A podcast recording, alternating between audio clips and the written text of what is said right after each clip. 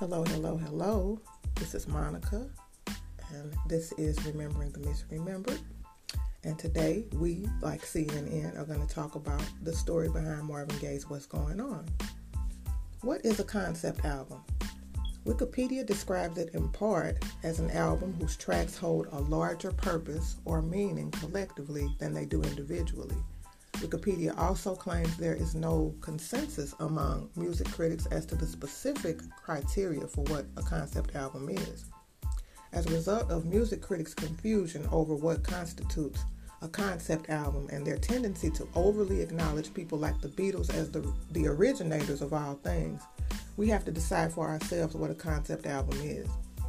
I mean, they even claim that Sgt. Pepper's Lonely Hearts Club Band is perhaps the first concept album, even though the songs were unrelated.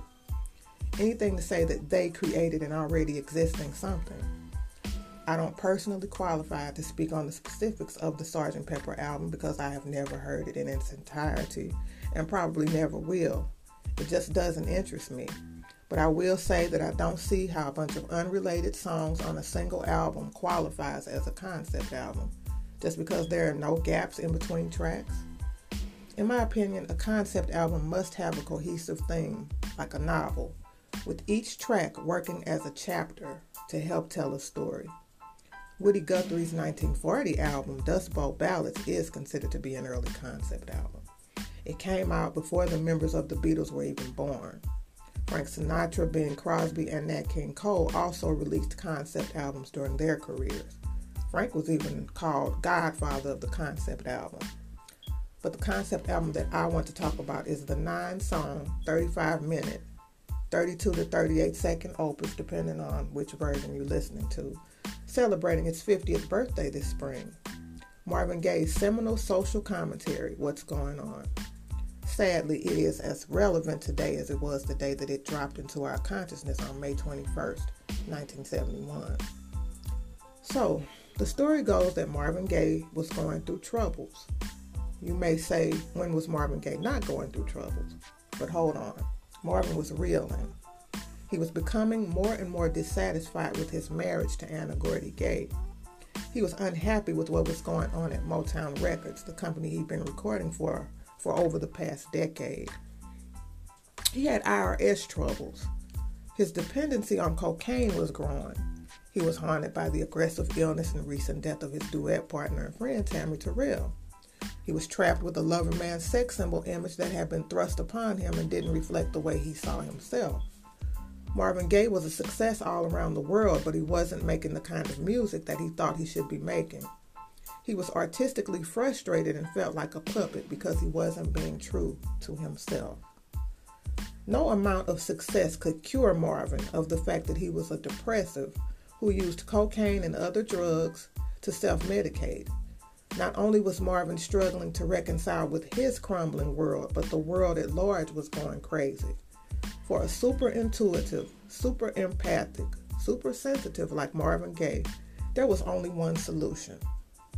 Holed up in a Detroit apartment, Marvin grabbed a handgun, pressed it to his temple, and threatened to blow himself to kingdom come. Marvin was going to end it all. Fortunately for Marvin and for us all, Pops Gordy, his father in law, talked him down, got him to put the gun down. Marvin always knew that he would somehow die by the gun. He knew his soul's plan, at least in part. But it wasn't time for that, not yet. Marvin still had work to do. He pulled himself together for the time being. He attended concerts put on by the Detroit Symphony Orchestra at Orchestra Hall at the Max M. Fisher Music Center. He refused to perform live after Tammy Terrell collapsed in his arms during a performance. He had released the album That's the Way Love Is, but absolutely refused to do any kind of promotion for it. Instead, Marvin secluded himself, focusing on spiritual pursuits and ruminating on the letters that he'd received from his brother Frankie, who was fighting in Vietnam. When Marvin did venture out, it was to chase his elusive dream of becoming a professional football player. He worked out with the Eastern Michigan Eagles football team with his eye on playing for the Detroit Lions. I don't know what position he coveted, but the owner of the team advised Marvin against any attempts to go pro. he could be seriously injured. And Marvin was 30 or 31 years old at this time, which was a bit old to attempt such an undertaking. So he gave all that up, but he did maintain lifelong friendships with Lem Barney and Mel Farr, who both played for the Lions. Now, while all of this was going on, another Motown artist was also feeling really bothered by what was happening in the world, and specifically in America. His name was Renaldo Obie Benson, and Obie was a member of the Motown group The Four Tops, and he was on a tour bus traveling with his group in May of 1969. He saw an occurrence of police brutality carried out against anti war protesters in People's Park in Berkeley, California. This event was infamous enough to have a name Bloody Thursday. Obie started asking himself some poignant questions. What's going on here? Why are kids being shipped off overseas? Why are things so crazy? Why can't the police really protect and serve us? What is going on for real? And why is it going on? When Obie got back to Detroit, he talked to Al Cleveland, a songwriter, who had put together a song based on the talks he'd had with Obie Obie wanted the Four Tops to record the song, but they refused. The Four Tops were about love songs, not protest songs, and they were not about to change their formula now and ruin their image with social commentary. Obie tried to make them understand that the song was about love and understanding, not protest. Nothing doing. It was too controversial for the Tops. They wanted no part of it. So one day, Obie was golfing with Marvin Gaye, and he discussed the song with him. When they got to Marvin's house, Obie played the tune for Marvin on a guitar.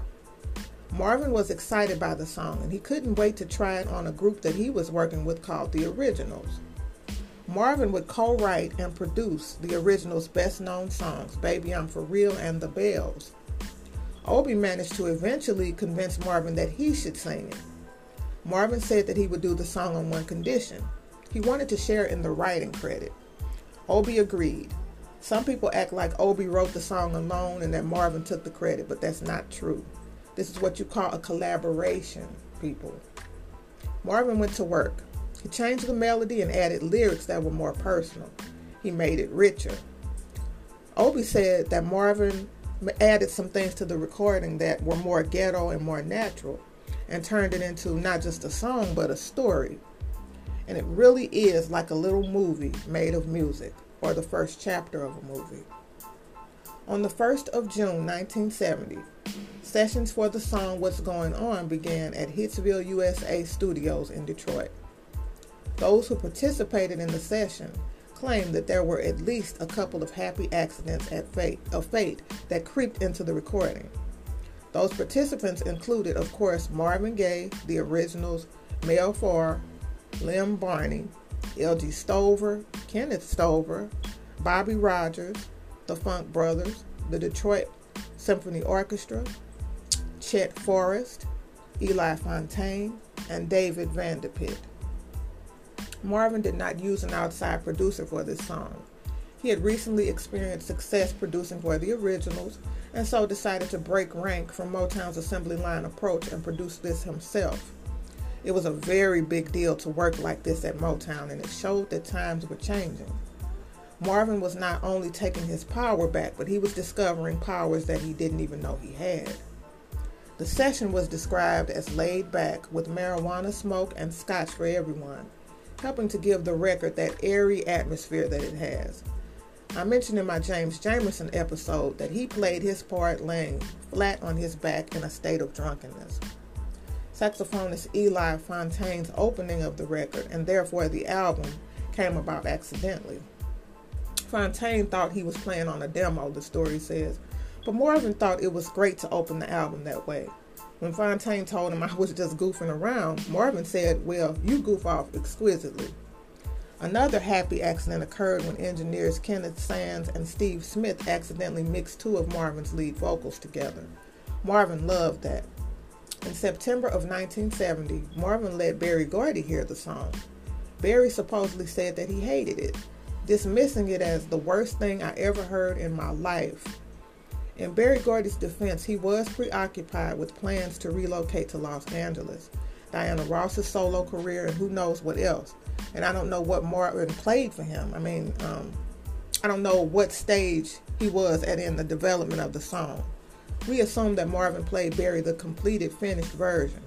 But Marvin was understandably insulted and angry, and he told Berry that he was going on strike until the song was released. Berry Gordy denies that this is what happened. He claimed that he liked the song's musical feel personally, but his concerns were similar to that of the Four Tops. He didn't want to see Marvin's image, which was interwoven with the Motown brand, sullied by a political song. Berry thought that the scatting and jazz stuff in the record was old news too. Before starting Motown, Berry Gordy had opened a record store that sold jazz records, and it was an unsuccessful venture, going out of business after about a year. So Berry didn't have much confidence in the commercial possibilities of the record's jazz sensibilities. Motown's quality control department couldn't understand this record either. It was so unique and so un-Motown like that it struck them dumb. Stevie Wonder seemed to be the only person of note who heard the song's promise. There was a Motown executive named Harry Balk who also thought that What's Going On was a potential hit record. He urged Berry to put it out at the end of the year, but he couldn't convince him. So Harry Balk and Motown sales executive Barney Ales arranged to release the record behind Berry Gordy's back on January 17, 1971.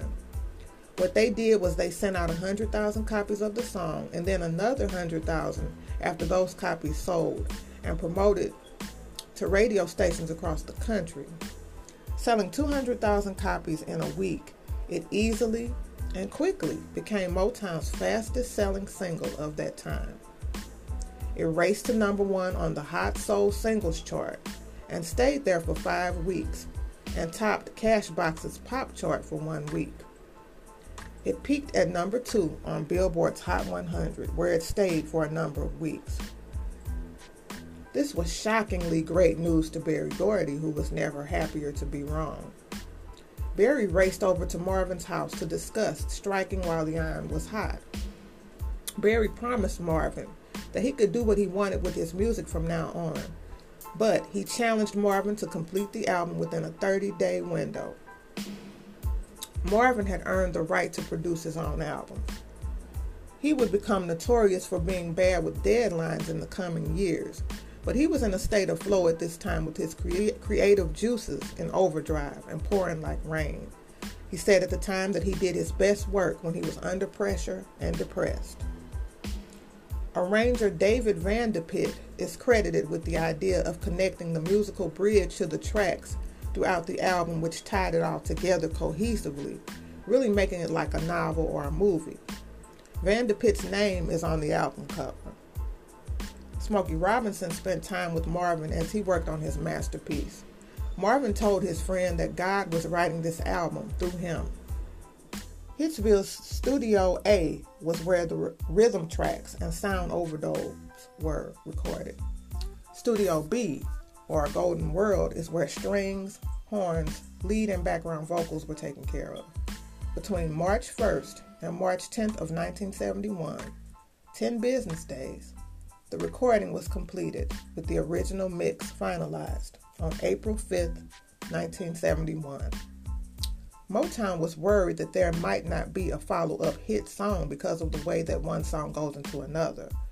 Marvin and the engineers went back into the studio to do some tweaking. What's Going On hit the streets on May 21st, 1971, and just like that, there was a shift in the music industry. Now, I'm going to do uh, a second part to all of this where I will be discussing the songs on the album, the singles, the enduring impact of this great masterpiece, and things of that nature. So, I'm going to end it here. I'm Monica, and this is Remembering the Misremembered, and I will see you soon.